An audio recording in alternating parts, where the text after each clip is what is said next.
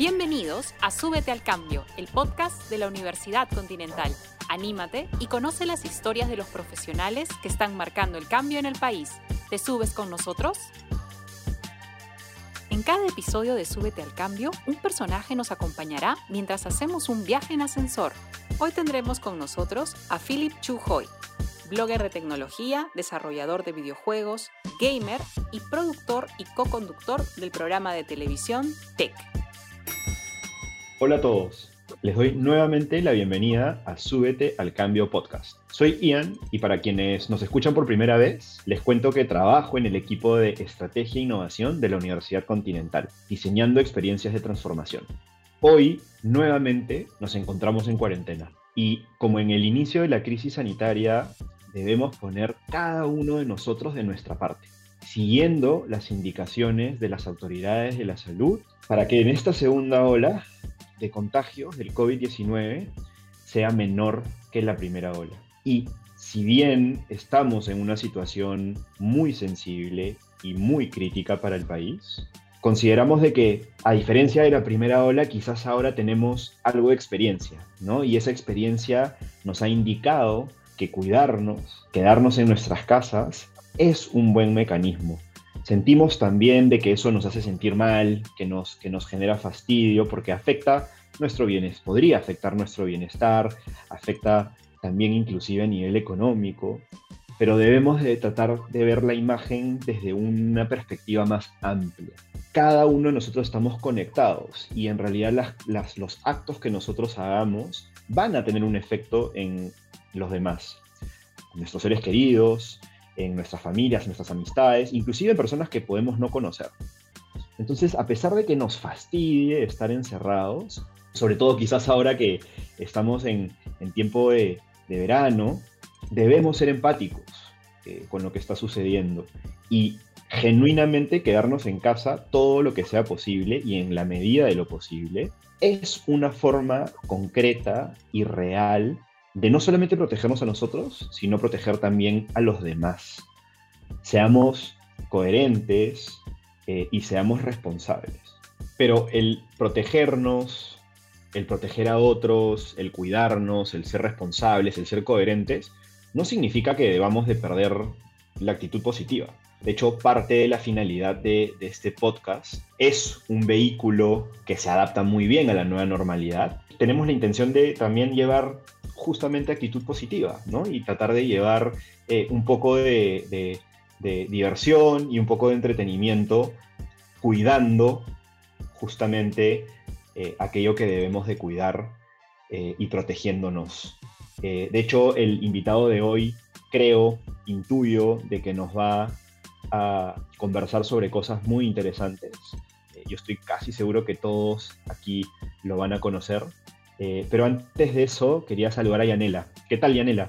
¿Cómo, cómo estás llevando tú y tu familia eh, esta nueva cuarentena? Hola Ian, hola chicos y chicas, gracias por acompañarnos en este nuevo episodio. Te cuento Ian que al igual que tú estoy en casa cuidándome bastante y apoyando bastante a mi familia en todo lo que puedo.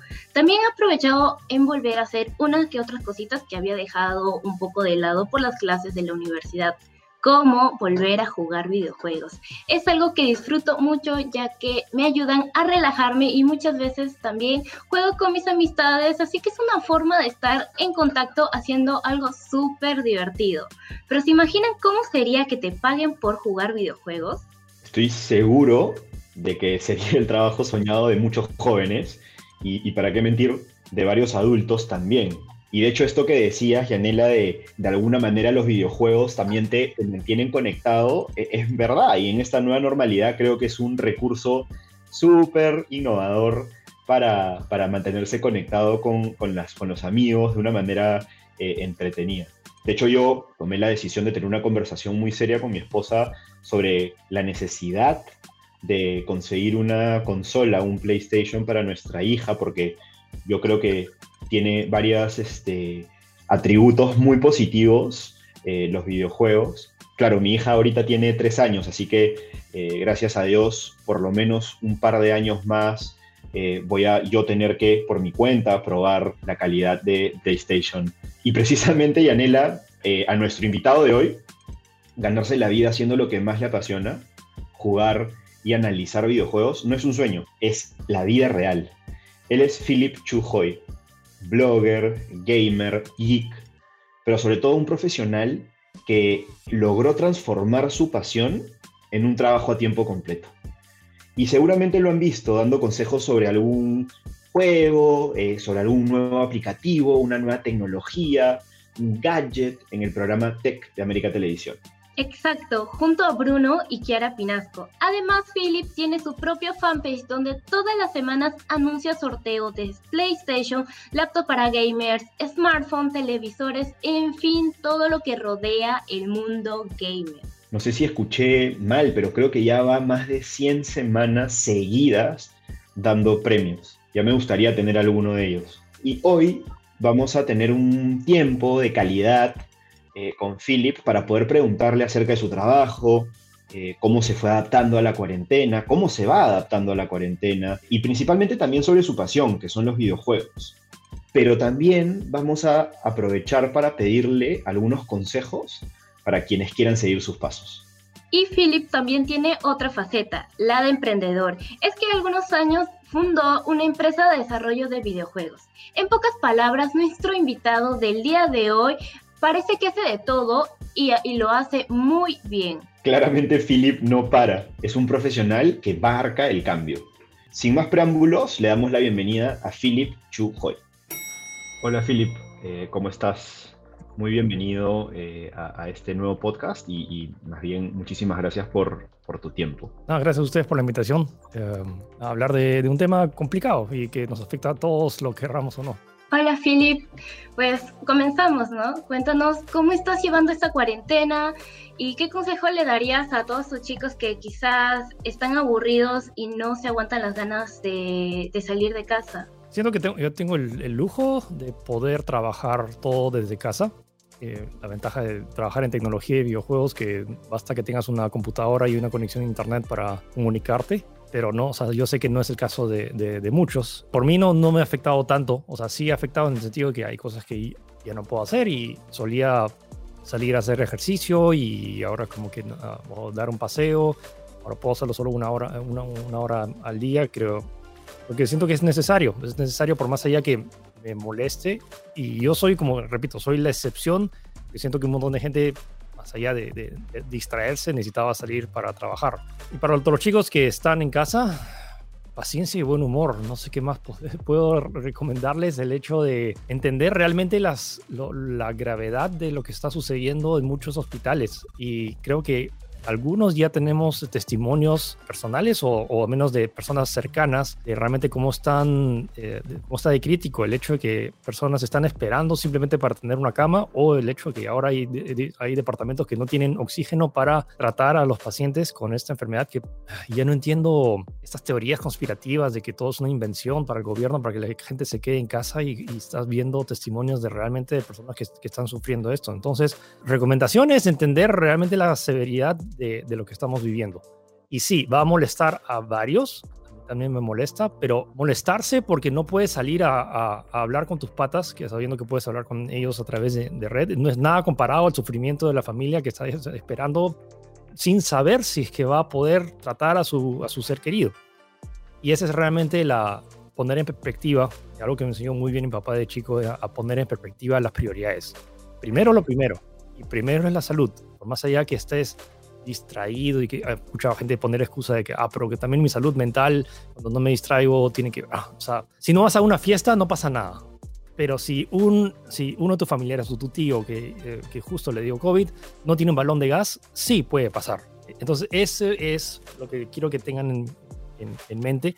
Y sí, ha pasado antes el tema de la anterior cuarentena, que ya hemos, hemos, hemos, nos hemos entrenado es un tema complicado, es un tema complicado. Mi sugerencia es paciencia y buen humor y, saber bien qué va primero, porque eh, esto no es una cosa de juegos. Por más allá que yo juegue, parte de mi trabajo sea jugar, entiendo muy bien la diferencia entre cuando algo realmente es serio. Un montón de gente también está bromeando como que Philip sortea vacunas. Yo, o sea, yo nunca bromearía con tema de salud. Si tengo acceso a un tema de vacuna, yo agarraría y lo donaría directamente a un sitio y demás. No, no, no creo que tengan acceso y tampoco quiero meter un tema porque es un tema que muchas otras personas lo pueden, pueden manejar. Nunca en la historia de la humanidad, o sea, incluso cuando sucedió la pandemia en el, a principios de los 1900 en España, no había esta intercomunicación ni la posibilidad de poder trabajar o interconectarse con otras personas ahora que tenemos internet y, todos estos dispositivos tecnológicos. Sepan que tienen el privilegio de poder eh, utilizar internet, de poder estar en casa tranquilos, que no es la suerte de muchos que tienen que salir a trabajar o que están tratando de apoyar a sus personas, a sus seres queridos, eh, tratando de conseguirles una cama UCI en el hospital. Gracias por esas palabras, Philip. De hecho, tomaba nota de algunas cosas que decías porque varias me hacen sentido. Eh, en primera instancia, claro, evidentemente todas las personas que, que, nos escuchan o nos van a escuchar eventualmente o van a escuchar este podcast tienen una situación ya de privilegio porque tienen internet, tienen una computadora, un celular y nos pueden escuchar, ¿no? Y eso ya nos pone en un plano distinto de, un, un, grupo de personas que en un sentido, en un estado de vulnerabilidad mayor seguramente. Y, y, tú hablabas de este concepto que a mí me, me, encanta, que es como, no solamente hay que hacerlo por nosotros, sino por porque somos seres interdependientes, ¿no? O sea, nuestros actos, querramos o no verlo, porque eso ya es una decisión propia, querramos o no verlos, van a tener un efecto en otros. Y este caso, esta situación de pandemia, creo que es el mejor ejemplo que nos haya podido tocar, por más duro que esto suene, para comprender cómo estamos todos interconectados. ¿no? Entonces, es una oportunidad, por decirlo de alguna manera, de asumir la responsabilidad y la coherencia de, de si es que yo me cuido, en, definitivamente, en definitiva también voy a cuidar, y no solamente a mis seres queridos, sino a personas que quizás ni siquiera conoces, pero que caminando en la calle lo terminas potencialmente contagiado. O sea, es bien complejo, es bien sencillo. Es, sumamente complejo y, y, lo hablaba acerca del tema de egoísmo. Si eres egoísta y quieres lo mejor para ti, es quédate en casa. Por el hecho de que por más allá que no te importa a ti que te contagies,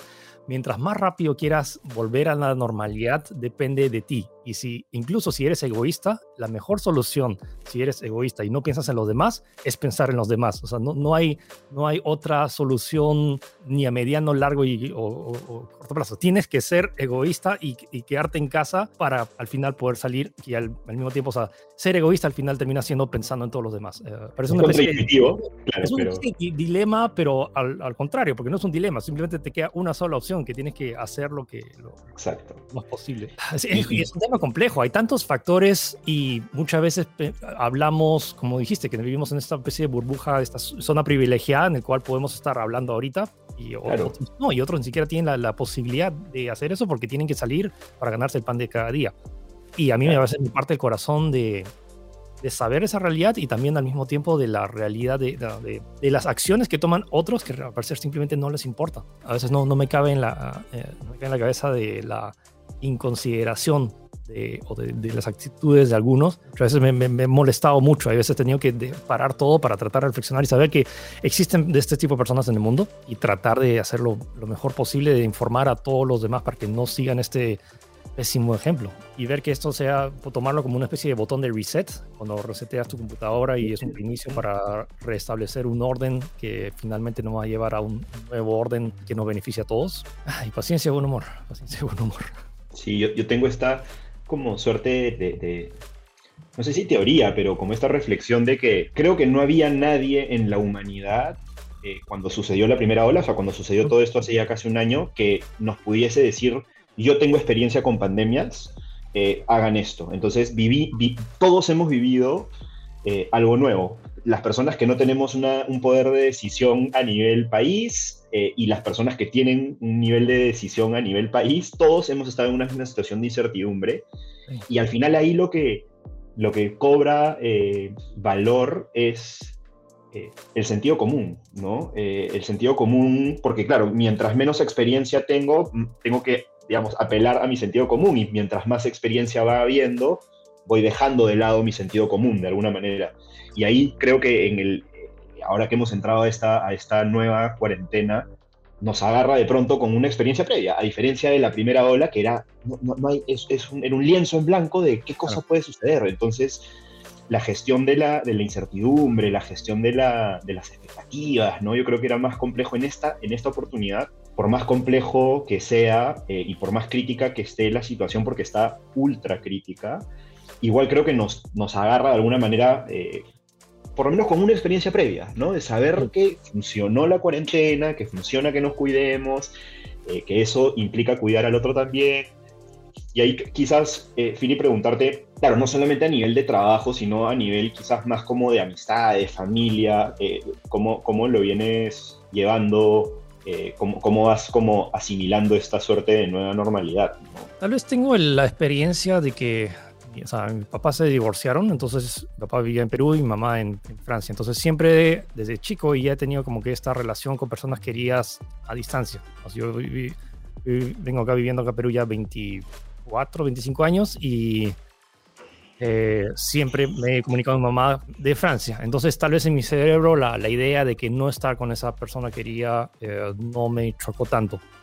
Mi enamorada sí le chocó un poco porque o sea, siempre podía verlos los fines de semana y pasó varios meses en los cuales no pudo ni siquiera, ni siquiera verlos en persona. Creo que ya mi cerebro ya estaba más o menos entrenado y también varios de mis amigos también que son, al igual que yo, adeptos a la tecnología o al menos saben, o sea, tienen una computadora y tienen internet, no ha sido tan complicado. O sea, y después que se levantó el tema de la cuarentena, los he visto de vez en cuando por, no por hecho, hoy para, vamos, para juntarnos y eso, sino que eh, varios de esos, varios de esos, o trabajo con ellos o hemos estamos relacionados a prensa, entonces nos hemos visto en algún evento de prensa, sea digital o, por ahí, pero nunca por, hey, vamos a, vamos a reunirnos un rato y ver una película. No, nunca, nunca nada de eso porque ya sabemos que ahorita no, no, no podemos darnos el lujo. O sea, si solo fuera yo, o sea, me cuidaría de todo eso, pero el hecho de que también vivo con mi enamorada, mi enamorada también trata de ver a sus papás o sus abuelos, que sí, ellos están acá, no puedo arriesgarme.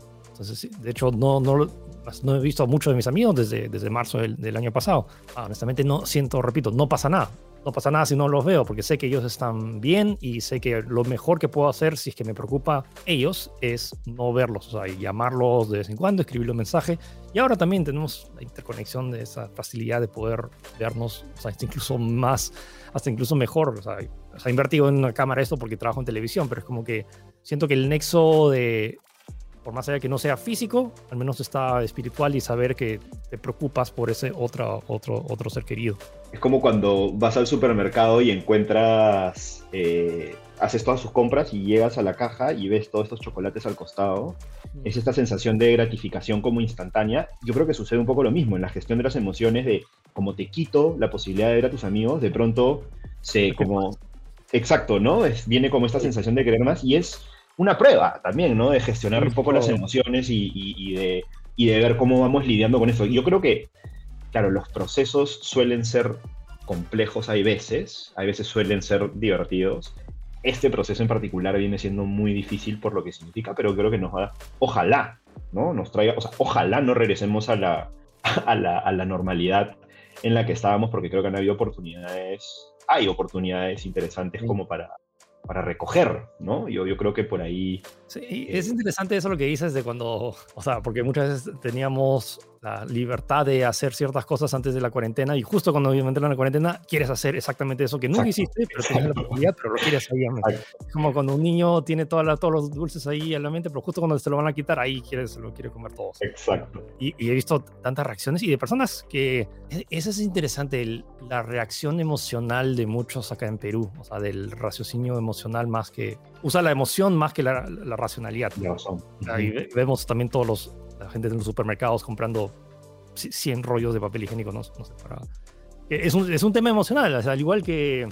Y a veces siento también que es una de las razones por la cual las elecciones peruanas van así, porque muchas veces los votos son emocionales y no racionales. O sea, no investiga, es como que, ah, este me cae bien y como que me, tengo la emoción de que esta persona puede, o confío, porque no sé, vi, su cara y, cae bien. Y no un tema de, de informarse. Sucede no solo en Perú, también, también en, todo el mundo, pero en particular, o sea, temas cercanos que hemos visto que, que, que, se da y sucede.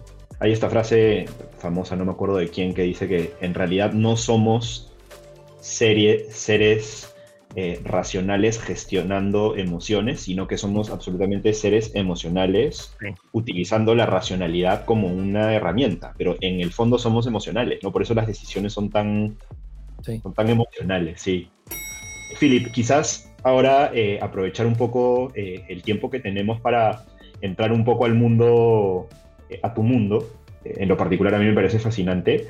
Y, quería preguntarte ahí cómo, cómo es que surge este, este interés particular por los videojuegos Eh, creo que es un tema aparte interesante en este momento porque el videojuego hoy creo que es una plataforma que se está adaptando muy bien a la nueva normalidad. Entonces me, encanta el tema porque creo que también como se adapta mucho a lo que está sucediendo, ¿no? Entonces quizás preguntarte cómo, cómo es que surge tu interés por los videojuegos, cómo, cómo es que lograste que se convirtieran eventualmente en tu trabajo. Desde cuando tenía 5 años, no, 5 o 6 años, mi mamá me regaló mi Super Nintendo en casa y desde entonces ya como que nunca, mi mamá me condenó el resto de mi vida a jugar videojuegos. O sea, me encantaba y también mostrarle a, como era el único chico en el vecindario que tenía una Super Nintendo, era un chico tenía una Sega y yo tenía el Super Nintendo, entonces como que vamos de casa a ver qué, eh, qué, qué, videojuegos nuevos había. Y siempre me encantó esta idea de mostrarle cosas chéveres a mis amigos para que ellos también descubran, lo descubran y que si ellos no podían jugarlo en casa, que podían jugarlo eh, conmigo, o al menos entender hey, la potencialidad de estos los videojuegos. Y siempre me fascinó, pero nunca pensé que eso sería mi trabajo.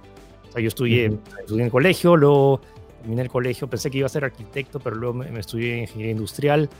Ah, y estudiando ingeniería industrial, en paralelo siempre hacía, escribía sobre videojuegos, escribía en blogs, y era, pero, siempre fue un hobby. Pero lo curioso es que estaba tan apasionado y o sea, escribía porque necesitaba desahogarme. En sentido que yo nunca he ido a un psicólogo, pero era porque o sea, me, desahogaba, escribiendo. Antes escribía words que les mandaba por correo a mis, a mis amigos del colegio, me acuerdo. Luego escribí en blogs, luego los blogs empezaron a crecer, nos empezaron a invitar a eventos internacionales. Luego, por mi cuenta, pagué mi pasaje a E3 para la meca de los videojuegos. Y de a pocos, entre estos viajes, conocí a la gente de Tech. La gente de Tech me llamaron para escribir el blog de Tech a los productores del programa les gustó la forma en la cual escribía y me dijeron, oye, ¿te gustaría tener su segmento en televisión? Y dije, oh, ok, chévere. En paralelo también con unos amigos de la universidad creamos una empresa que desarrolla videojuegos. Luego, varios años después de estar en televisión, eh, también me empezaron a llamar de otras agencias para hacer temas de campañas de marcas. Cuando salió Pokémon Go, me acuerdo que hice toda una campaña de tours de, de eh, por varios sitios de Lima con pokeparadas y, y que ahí empecé, ahí fue mi primer acercamiento a las agencias creativas que hacían campañas, entonces me di cuenta del potencial que había de que muchas de estas marcas no, no sabían realmente del tema del mundo gaming, entonces uh, decidí crear una empresa, una agencia que asesora marcas con temas de, de, de videojuegos. Paralelo también me saltó la oportunidad de trabajar para relaciones públicas, eh, relaciones públicas es lo que la gente que trabaja con prensa de las, de las notas, de, los, de todos los anuncios.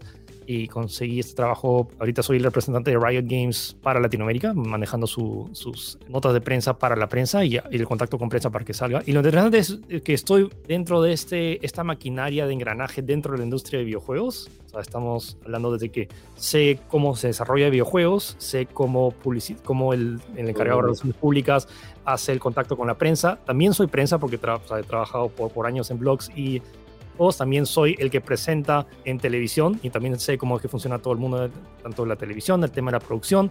En paralelo también eh, juego y también hago streamings. Entonces me encanta hacer como que he, sido cada uno de los engranajes de esta maquinaria de la industria de videojuegos. Lo único que no he sido es jugador de esports.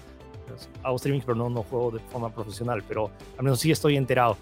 Y sí, es un mundo fascinante, sobre todo en esta pandemia que, me acuerdo cuando empezó la, cuarentena a nivel mundial, todos los deportes tradicionales se paralizaron, excepto los esports. Además, hay, hay, corredores de Fórmula 1 que empezaron a competir a través de videojuegos porque no podían estar en, su, un carro de verdad. Creo que la, la, pandemia le daba un empujón a los videojuegos que, que no, no, esperaba, o al menos no, no, no, se esperaba un crecimiento tan, tan grande. Y me, acuerdo con, por ejemplo, los de Riot Games sentían, sentían este tema agridulce porque tenían este estudio, o sea, el estudio, cada uno estaba en sus casas y que alentó ciertos procesos, pero al mismo tiempo el consumo de videojuegos, ¿sí? o sea, si estaba así, se disparó, o sea, fue un crecimiento exponencial que que ya se estaba dando, pero simplemente se aceleró con toda la gente estando en casa y que su única distracción era videojuegos. Pero ahí es donde siento desde, chiquito el que me fascinó el potencial que tienen los videojuegos como medio de entretenimiento. Pero más allá de entretenimiento, ahora siento que ha evolucionado. Ahora era la, la única manera en la cual se podía competir en, en deportes. Era la única forma había, ahora de interactuar con amigos. O sea, hay un montón de chicos, por ejemplo, que siento que no, no, les ha afectado tanto en el sentido porque querían quedarse en casa jugando Fortnite, hablando con sus amigos. Ahora es una de las únicas soluciones de poder jugar con sus amigos. Mi fascinación es de que siempre me, ha encantado el potencial de los videojuegos más allá de, de, de divertirnos. Wow, Philip, es algo increíble de cómo los videojuegos son ha sido parte de tu vida y lo sigue siendo hasta ahora, ¿no? ¿Y cuáles serían las sagas de videojuegos que han marcado tu vida y qué podrías rescatar de cada una de, estas? Muchas. O sea, mi primer videojuego que tuve en casa fue Super Mario, Super Mario World de Super Nintendo. Gran, gran juego, gran, gran soundtrack. Uh, eso fue, me, me marcó a todo Mario, he jugado casi todos los Marios y honestamente siento que la... Más, mi foto de perfil es, el, es, con el creador de Mario, que justo lo conocí en el E3 del 2012. Curioso en el 2012 conocí a casi todos los creadores de, to, de todas mis franquicias favoritas. O sea, creador... Lo, voy a mencionar en el sentido de que ese año conocí al creador de, de, de Mario, que es el mismo que creó Donkey Kong y, y Zelda. Ese año también conocí al creador de God of War. Ese año conocí al, al creador de Metal Gear Solid, a Hideo Kojima. Entonces como que... Sí, son tres de mis franquicias favoritas. Otros juegos que marcaron muchos a Half-Life, Counter-Strike, todo Blizzard, eh, tanto Diablo, StarCraft y Warcraft. No tengo uno favorito, pero sí es como que hay varios juegos. Es como esas, esas películas que, eh, tipo, no sé, legalmente el Rubia o Mi Simpatía, que es esas películas que todo el mundo lo tiene como sus, entre guilty pleasures y películas que podrías ver una y otra vez sin, sin parar. Ya, tengo varios favoritos. Recuerdo en algún lugar haberte escuchado, Philip, hablar sobre un, un juego que se llama Journey. Uy, sí, creo que eso tiene un significado, digamos, distinto, ¿no? O especial. Sí, sí muy especial. O sea, sí, God of War es por el tema de, la, de lo épico y eh, el último tiene varios sub y baja de, de, una montaña rusa de emociones bien interesante con el desarrollo del personaje de Kratos que no había visto, pero Journey es un juego que no tiene palabras y per se no tiene una historia explícita, todo está implícito dentro de la aventura que, que, que haces. Pero ese juego fue, marcó, marcó, mucho, porque después de terminar ese juego dije, quiero estar involucrado en el resto de mi vida en videojuegos. Wow. ¿Por qué? Porque hubo este momento que mi papá había fallecido y este juego se lanzó casi año y medio o dos años después. Um, y nunca había, nunca había, repito, nunca había un psicólogo. Entonces siento que parte del proceso de grief, no sé cómo se dice grief en, en español, de...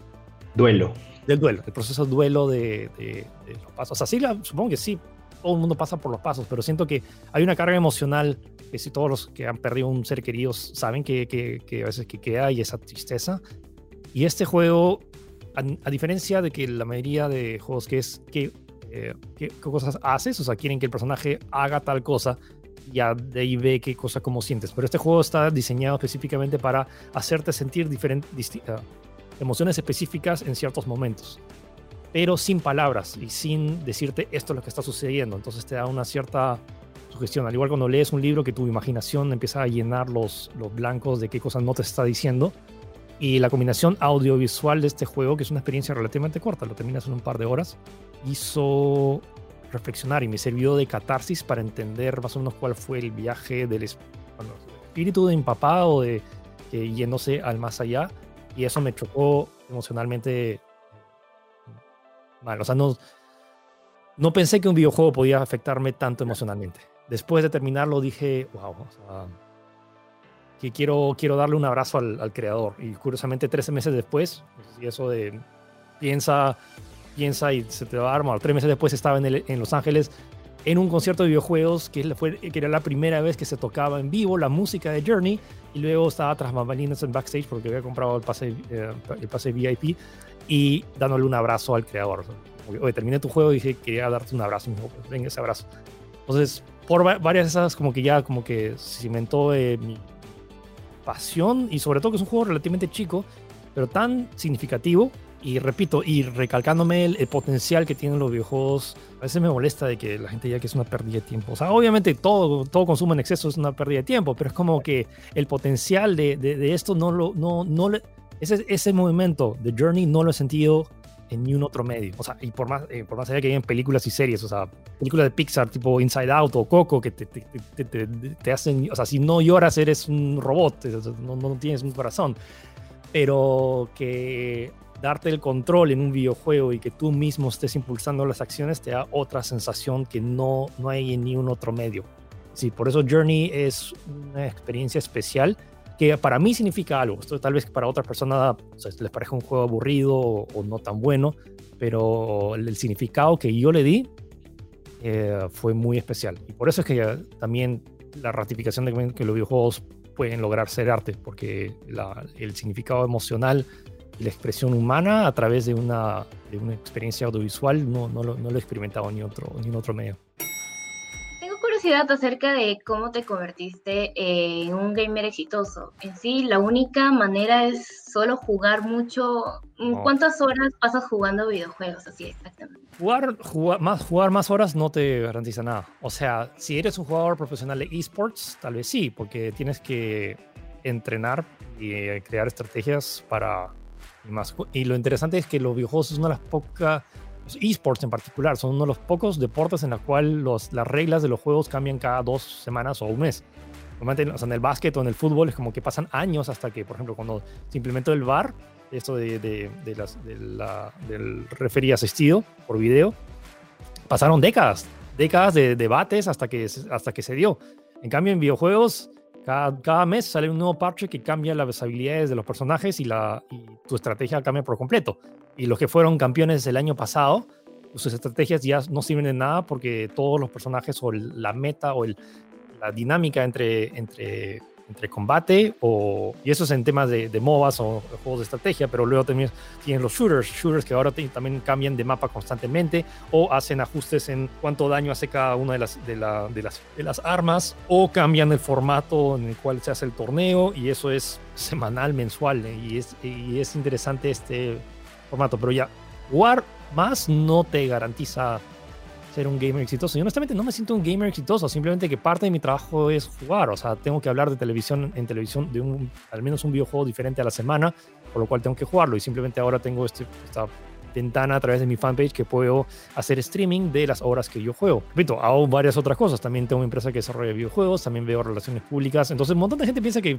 estoy en mi casa todo el día jugando que no podría estar más lejos de la, de, la, de la, realidad. O sea, más, mis horas de streaming básicamente ahora son mis horas de juego. O sea, lo que me ves streamear son las horas que, eh, las que paso. Y no se trata, un montón de gente dice, oye, tú eres un vicioso que no paras ahí. No, o sea, vicio es, es una enfermedad, vicio es un tema clínico que tú no puedes parar y, y, y te afecta tanto psicológicamente y biológicamente que tu cerebro no puede, o sea, necesita, porque es una especie de droga que no puedes estar bien sin tener eso a mí simplemente me, me, relaja y sé que es parte de mi trabajo y yo bien podría, a mí me encantaría poder desconectarme y, no jugar un, tiempo, pero es, como es parte de mi trabajo, es, suena medio como que, ah, pero es tu excusa, ¿no? Es tu excusa que solo tienes que jugar, pero ese es mi trabajo, tengo que jugar, que muchos no lo ven de esa manera, pero tengo que hacer el, para el lunes, tengo que terminar, haber terminado el juego para poder hacer mi análisis y tener todos mis videos para editar y hacer mi nota. Y a mí no me pagan per se por jugar, me pagan por crear contenido relacionado a los videojuegos que juego. Y justo entrando a, a tu experiencia en tech, Philip, ¿para ti fue sencillo convertirte en host de un programa de señal abierta? Eh, ¿Cómo te sentiste en tus primeras grabaciones? Terrible. Medio con miedo, pero justo en el 2013 que sucedió esto, o sea, porque yo, repito, a mí me contrataron para escribir el blog y manejar las redes sociales de, de tech, porque tenía, estaba este programa tech, pero que no tenían a alguien realmente techy que estuviera viendo el día a día. Entonces, a mí me dijeron por el hecho que yo les gustaba la forma en la cual escribía y, vieron el potencial de como que, si así escribe, tal vez probar de, que, de, de tener su segmento. Cuando me dijeron, yo estaba medio asustado, pero justo había visto uno de estos documentales o videos, no sé si inspiracionales, que habla, hablaba acerca de la zona de confort y cómo salirte es la única forma de tratar de crear algo realmente revolucionario o menos, realmente la magia de las cosas nuevas suceden cuando te sales de zona de confort. Entonces como que estaba aterrado y les dije sí con donde sí, sí, pero no, nunca lo he hecho. Y, yo, ahora hay personas que me consideran súper eh, extrovertido, pero personalmente yo siempre he sido, yo he estado dentro de mi mundo, no, no, no, no, soy esa persona de tener un montón de amigos, me quedo dentro de mis cosas y comparto lo que trato, lo que a mí me gusta, pero no, no, no soy de esas personas que habla y habla y como que, ah, como que, y, hace un montón de fiestas. Entonces, para mí sí fue un proceso de miedo, pero al mismo tiempo emoción de, oh, wow, esto va a salir en televisión. Y tampoco sabía realmente la repercusión que, iba a tener, pero sí tenía una ligera idea por el hecho de que el blog que creé para Tech, este ahorita, en dos semanas logramos la misma la cantidad de audiencias y visitas de lo que me había tomado dos años en el blog anterior. Entonces como que tenía ligera idea de cuál iba a ser la exposición. Pero bueno, ha sido un tema iterativo de mejorando poco a poco y ya voy a cumplir ocho años en televisión nacional que todas las semanas hablando sobre un videojuego diferente. Y me acuerdo también las, los primeros días fueron, era un montón de puras críticas. ¿A ah, quién es este chino que vas, lo van a sacar ahorita en una semana en, televisión porque no sabe ni hablar, no sabe... y bueno, han pasado ocho años, hasta ahorita estoy esperando que alguien más lo haga mejor que yo. Hablando de este tema de, justamente de las interacciones, ¿no? De cuánta, de, de, las redes, de cómo hay tantas personas que están detrás de interactuando, eh, escribiendo, comentando, así como hay estos haters, ¿no? Estas personas que, un poco que nos hacen perder el tiempo a veces. También hay una comunidad, o sea, por lo menos en tu caso, una comunidad gigante de personas que te siguen. A mí personalmente me llama la atención, hace, hace un tiempo creo que subiste un post enmarcando los hitos eh, logrados en el 2020 y los datos son por millones, ¿no? Millones de eh, interacciones con las publicaciones, un alcance de 39 millones de personas, es alucinante.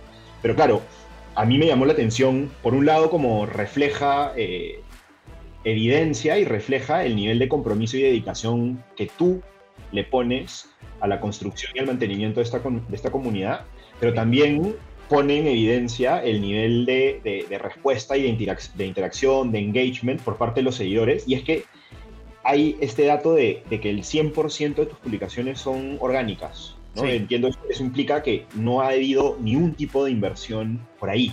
¿Cómo logras, eh, o sea, primero felicitarte por, ese, por esa coherencia porque creo que es muy valiosa, eh, pero por otro lado también cómo logras mantener esta comunidad, ¿no? Eh, con lo que hablábamos de los haters, con, con, con la cantidad, ¿cómo se logra mantener una comunidad así? Eh, es un tema complejo y empecé el en 2017 con mi fanpage, hace cuatro años que ha sido prueba y error y ver, empezar a discernir. O sea, honestamente, muchos de los haters como que son, o sea, por, por estadística, si tienes más de, si tienes a mil personas, es probable que al menos uno sea un idiota. No, no es por insultar, pero es como que por estadísticamente, sé. Entonces, como que si tienes, entonces eh, que te lleguen haters es parte de que es una señal de crecimiento. Porque simplemente por estadística en la población te tiene que tocar aunque sea un idiota entre mil o, o mil personas. Y luego saber que ese idiota, o sea, no es un idiota per se, no es, creo que mucha gente de estos idiotas no son idiotas porque quieren, simplemente son idiotas por todas sus circunstancias. Y repito, lo que repetía del tema de la inseguridad, de que no son seguros suficientes para, no sé, para tratar de hacer una crítica constructiva y simplemente insultar y hacerte perder el tiempo. Entonces simplemente agarras y felizmente hay herramientas tanto para silenciar o bloquear a estos usuarios que...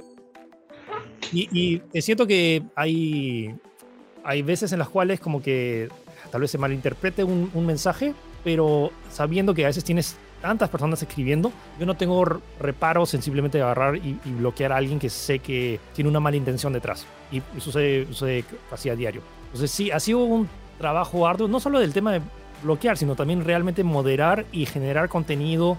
Y también la forma de enfocar mi contenido es para tratar de aportar y de ahorrarle tiempo a las personas, porque parte del, secreto de es que trato de que la, cuando leas este post no tienes que ir a otra página web, no tienes que investigar más, es como que te creo el resumen del resumen para enterarte de ese, de ese tema que si quieres investigar más hay otras páginas, pero es como que si lees como que los dos párrafos o la frase que coloco, debería ahorrarte el tiempo de investigar o, sea, o de saber al menos lo general de, de, un tema respectivo. Por tipo lo que pasó eh, recientemente con el tema de las acciones en Wall Street, que es un grupo de gamers como que se volvieron millonarios de, noche la, de, la noche a la mañana solo por estar en redes sociales. Entonces ha sido un tratamiento de este balance entre tener contenido que entretiene, entre memes y videos, pero también tener información relevante que eh, a la gente eventualmente le, va a interesar. Y creo que siempre, incluso cuando inicié, cuando tenía 100,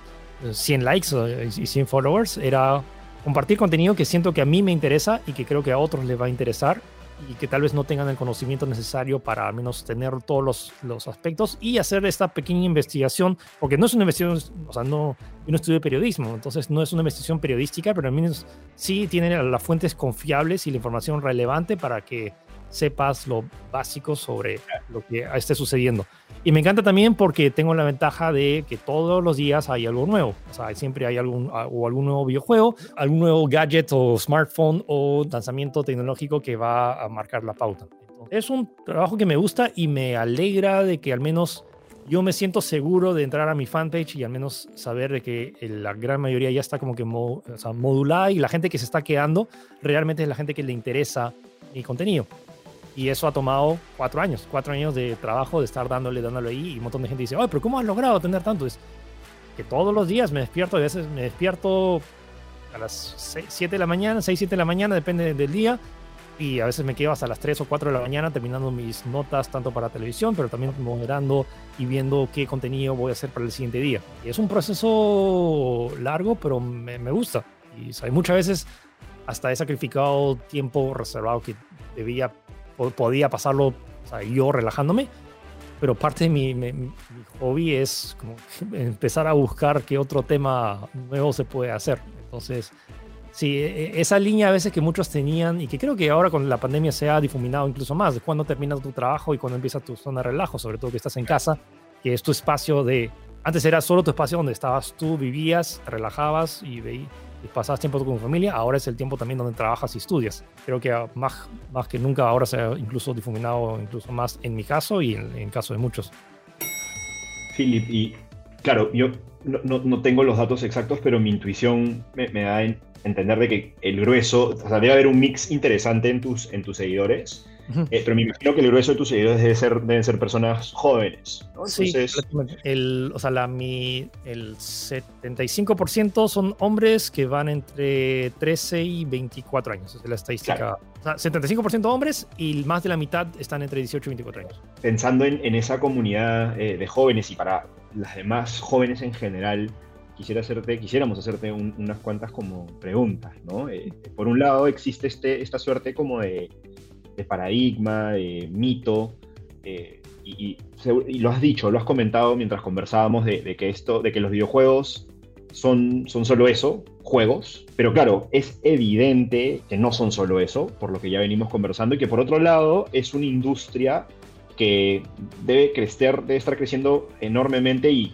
como bien decías tú, por esta coyuntura debe estar, ha crecido aún más, las condiciones se han dado para que crezca aún más, eh, incluyendo aquí en el Perú. De hecho, como bien decías tú, tienes una, empresa que se dedica a este rubro. Entonces, quisiera preguntarte si nos podrías contar un poco sobre cómo ha sido eh, la experiencia de eh, crear una empresa que desarrolla videojuegos en un país como, como Perú, que, que, entendería es un país quizás incipiente ¿no? en este mundo emergente, y por otro lado, ¿qué novedades se vienen en tu, en tu empresa? No te lo recomiendo a nadie. Es complicado porque no es un montón de gente, sobre todo gente ya creo que mayor de edad que no, todavía no entiende bien el concepto de, ah, como que has creado una empresa que juegas con tus amigos todo el día. En O sea, me, me, encantaría que pudiéramos jugar. O sea, nos divertimos porque es, nos gustan los videojuegos pero la cantidad de horas que hemos pasado arreglando problemas de un lanzamiento, hemos, lanzado, o sea, hemos hecho más de 30 juegos en Leap desde que se fundó en el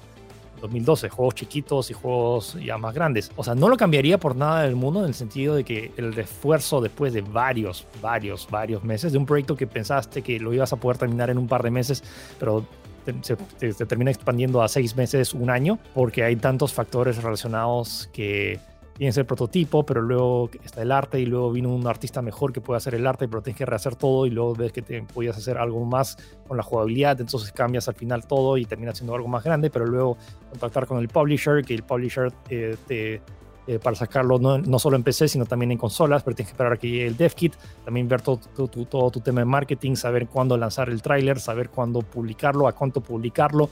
Hay tantos, o sea, y además basta con ver los créditos finales de cualquier videojuego para que vean la cantidad de personas que realmente están involucradas en un solo proyecto. Y no lo recomiendo en sí por acá en Perú siento que no tenemos industria y me da un poco de pena decirlo, pero es como que yo por mucho tiempo estuve, o sea, por, varios, por más de tres años estuve dictando clases eh, en, en, varios institutos con la esperanza de que creciera, teniendo esto, este potencial de que se generaran más, más, em, más empresas que quisieran desarrollar videojuegos, pero se, o sea, es más, cuando en el 2012 que, que fundamos Leap, también se fundaron creo que ocho otras empresas, y de las cuales creo que solo queda una, porque no, hacer videojuegos y estar una cosa es hacer buenos juegos y otra cosa es que tener juegos que sean lo suficientemente exitosos para hacer su siguiente juego. Y la cantidad de presupuesto que se requiere es grande. Y muchas veces mucha gente se, no, no entiende la, la, envergadura de, uno de este tipo de proyectos. Estamos hablando de una cosa más, más comentado siempre es GTA V, que tuvo un presupuesto de 265 millones de dólares. O, pero ya es como que el super caso. Pero la mayoría de juegos AAA, estamos hablando tipo God of War, estamos hablando de 100 millones de dólares. O, proyectos más chiquitos de 50, pero rara vez un proyecto en Estados Unidos baja del millón de dólares. Eh, la inversión, creo que el presupuesto más grande del, del, pedazo de entretenimiento artístico que se ha lanzado en Perú, el mayor, fue Asumare 2, que tuvo un presupuesto de menos de un millón de dólares.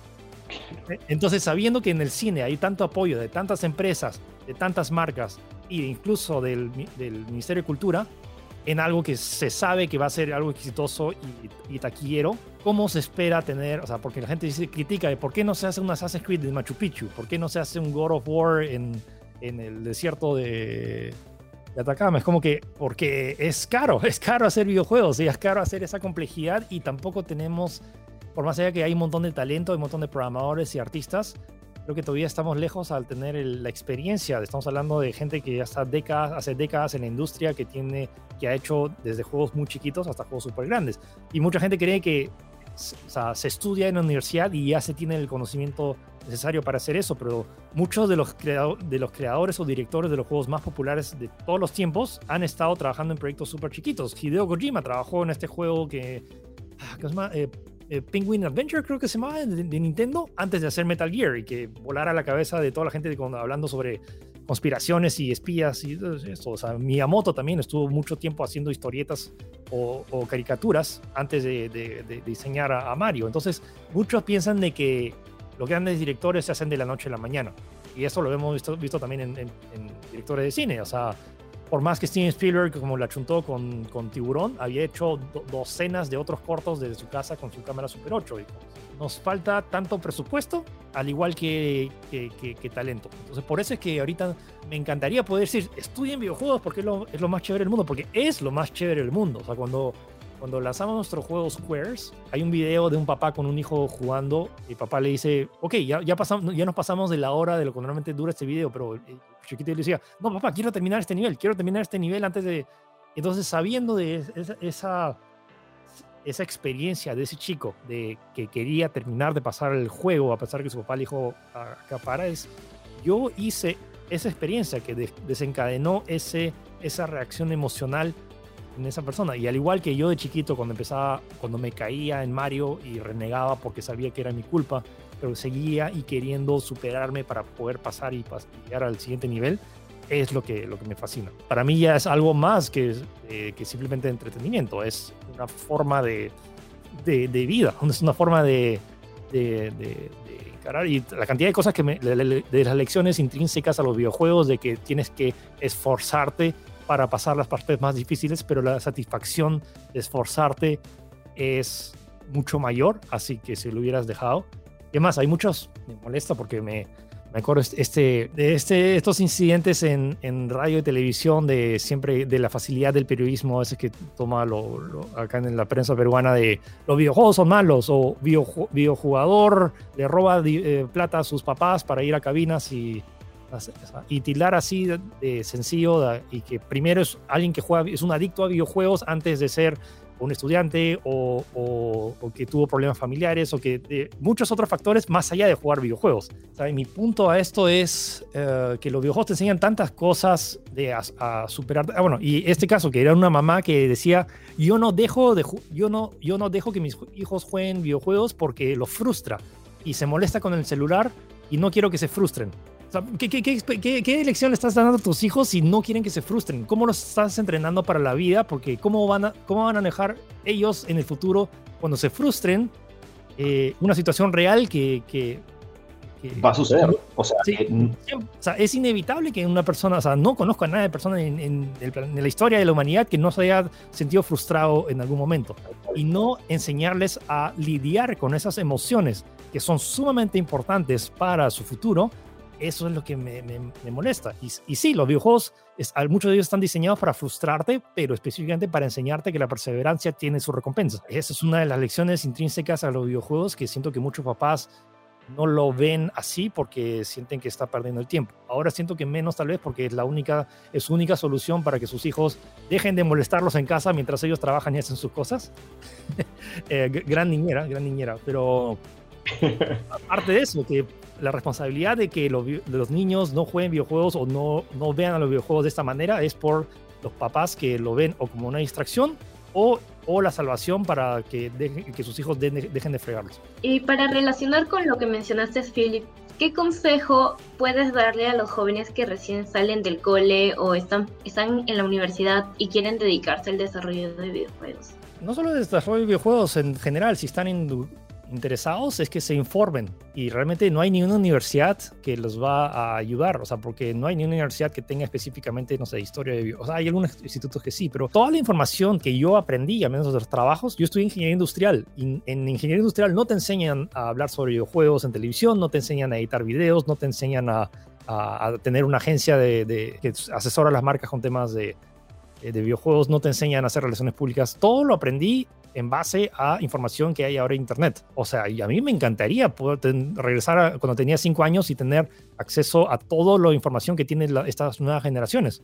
O sea, en el 95 no había Internet en mi casa. O sea, sí existía Internet, pero no, yo, yo no tenía acceso a ella y no había la información que hay ahora. No hay la cantidad de tutoriales de buena calidad de gente especializada que ahora incluso en pandemia se ya no puede enseñar. Ahora pues está haciendo sus videos y realmente si quieres emprender a hacer algo, la información está literalmente en la palma de tu mano. Es cuestión de buscar. Entonces empiezan a hacerlo.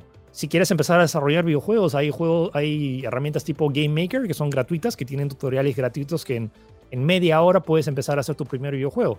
He visto a niños de 5 o 7 años haciéndolo.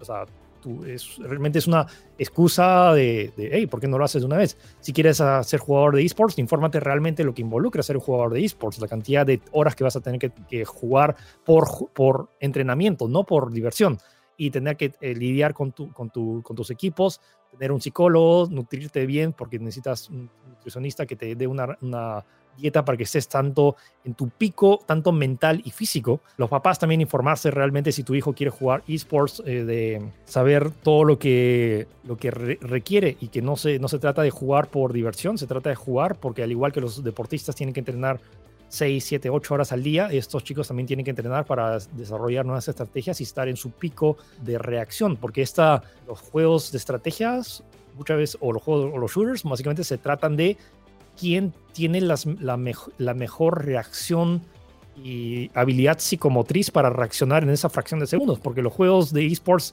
a nivel competitivo, a nivel profesional, se ganan por la cantidad de clics que haces y cantidad de tipeos que puedes hacer por segundo y la toma de decisiones en el momento exacto en base a lo que está sucediendo. Es un, es un juego de ajedrez en esteroides.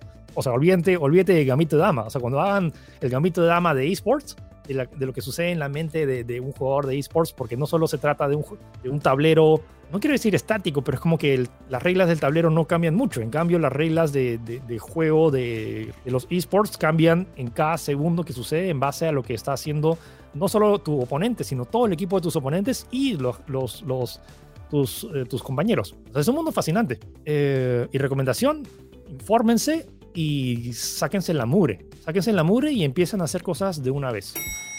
Gracias, Philip, eh, por acompañarnos en este podcast, en Súbete al Cambio, por dedicarnos tu tiempo y, compartirnos estas experiencias y estos consejos que creo que son valiosos desde varias perspectivas. Y eso también, eh, ojalá que, los que nos escuchen lo, puedan eh, apreciar. Así que mil, mil gracias por eso. Gracias por la invitación. Honestamente ha sido una conversa bien interesante. Uh, sí, paciencia y buen humor, chicos. Y aprovechen ese tiempo que estén en casa, que si tienen el lujo de tener internet, aprovechen para aprender cosas diferentes que les interesa, tal vez nunca pensaron hacer. Y gracias por la nueva presentación, nos vemos. Eso sí, Philip, gracias por contarnos tu historia. Ha sido grandioso tenerte aquí con nosotros. Y sé que las personas que nos escuchan valorarán tus consejos.